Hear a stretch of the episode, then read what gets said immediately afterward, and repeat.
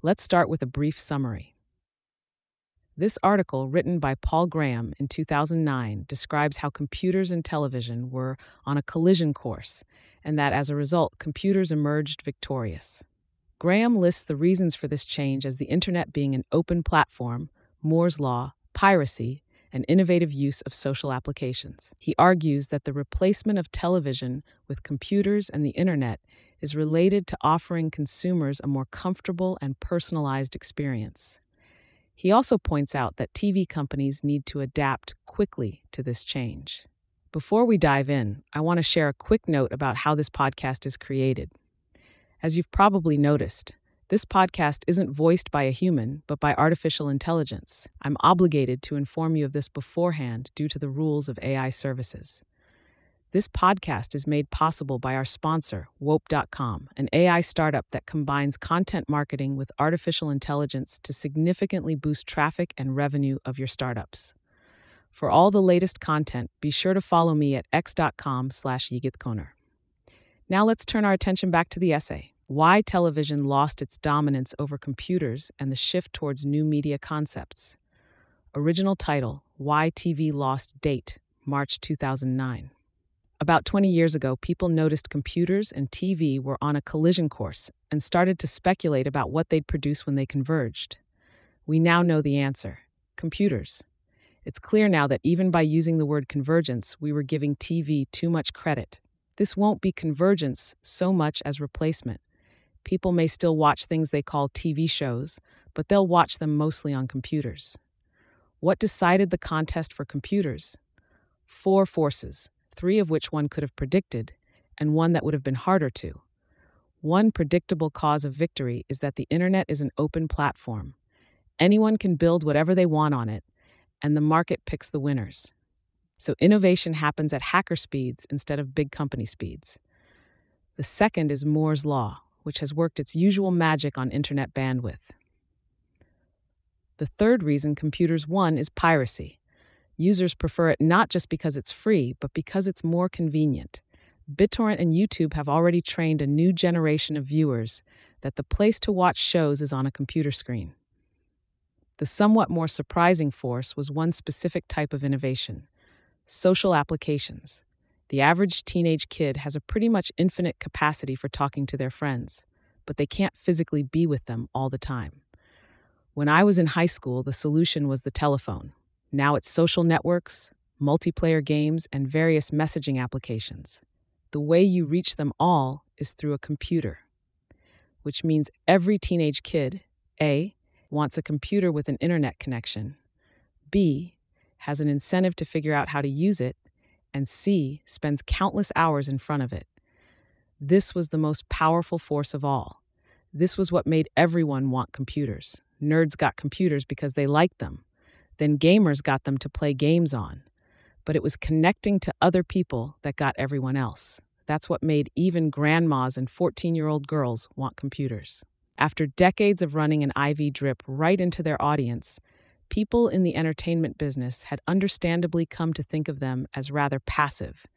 They thought they'd be able to dictate the way shows reached audiences, but they underestimated the force of their desire to connect with one another. Facebook killed TV.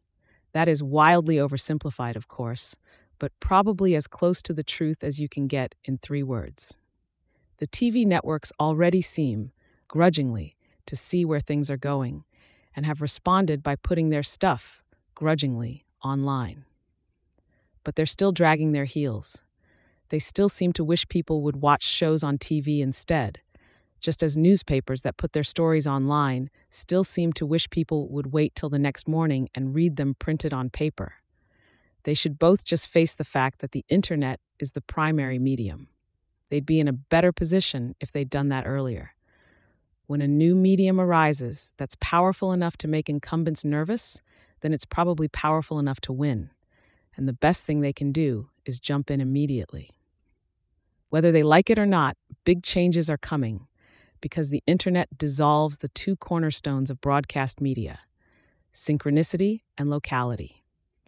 On the internet, you don't have to send everyone the same signal, and you don't have to send it to them from a local source. People will watch what they want when they want it, and group themselves according to whatever shared interest they feel most strongly. Maybe their strongest shared interest will be their physical location, but I'm guessing not, which means local TV is probably dead. It was an artifact of limitations imposed by old technology.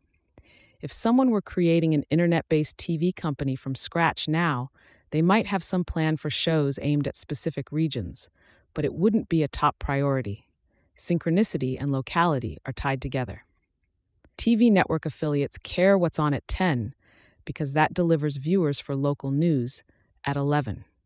This connection adds more brittleness than strength, however. People don't watch what's on at 10 because they want to watch the news afterward. TV networks will fight these trends because they don't have sufficient flexibility to adapt to them.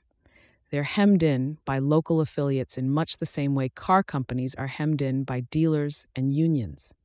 Inevitably, the people running the networks will take the easy route and try to keep the old model running for a couple more years, just as the record labels have done. A recent article in the Wall Street Journal described how TV networks were trying to add more live shows, partly as a way to make viewers watch TV synchronously instead of watching recorded shows when it suited them. Instead of delivering what viewers want, they're trying to force them to change their habits to suit the network's obsolete business model. That never works unless you have a monopoly or cartel to enforce it, and even then it only works temporarily. The other reason networks like live shows is that they're cheaper to produce. There, they have the right idea, but they haven't followed it to its conclusion. Live content can be way cheaper than networks realize, and the way to take advantage of dramatic decreases in cost is to increase volume. Justin.tv. The networks are prevented from seeing this whole line of reasoning because they still think of themselves as being in the broadcast business, as sending one signal to everyone. Nadconomy.html would be a good time to start any company that competes with TV networks. That's what a lot of internet startups are, though they may not have had this as an explicit goal. People only have so many leisure hours a day, and TV is premised on such long sessions, unlike Google, which prides itself on sending users on their way quickly, that anything that takes up their time is competing with it. But in addition to such indirect competitors, I think TV companies will increasingly face direct ones. Even in cable TV, the long tail was lopped off prematurely by the threshold you had to get over to start a new channel. It will be longer on the internet, and there will be more mobility within it. In this new world, the existing players will only have the advantages any big company has in its market. That will change the balance of power between the networks and the people who produce shows. The networks used to be gatekeepers. They distributed your work and sold advertising on it. Now the people who produce a show can distribute it themselves.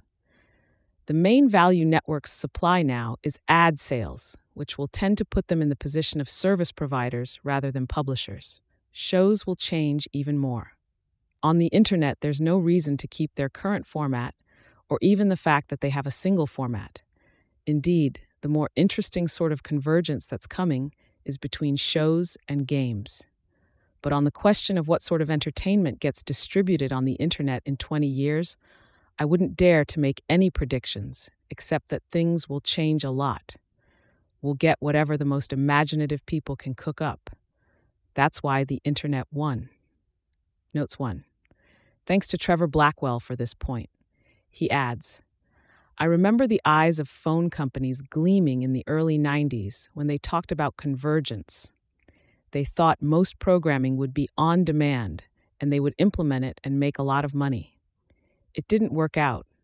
They assumed that their local network infrastructure would be critical to do video on demand because you couldn't possibly stream it from a few data centers over the internet. At the time, 1992, the entire cross-country internet bandwidth wasn't enough for one video stream, but wide area bandwidth increased more than they expected, and they were beaten by iTunes and Hulu. Copyright owners tend to focus on the aspect they see of piracy, which is the lost revenue. They therefore think what drives users to do it is the desire to get something for free. But iTunes shows that people will pay for stuff online if you make it easy. a significant component of piracy is simply that it offers a better user experience, or a phone that is actually a computer. I'm not making any predictions about the size of the device that will replace TV, just that it will have a browser and get data via the internet. Emmett Shear writes, "I'd argue the long tail for sports may be even larger than the long tail for other kinds of content. Anyone can broadcast a high school football game that will be interesting to 10,000 people or so, even if the quality of production is not so good." To Sam Altman, Trevor Blackwell, Nancy Cook, Michael Siebel, Emmett Shear, and Fred Wilson for reading drafts of this.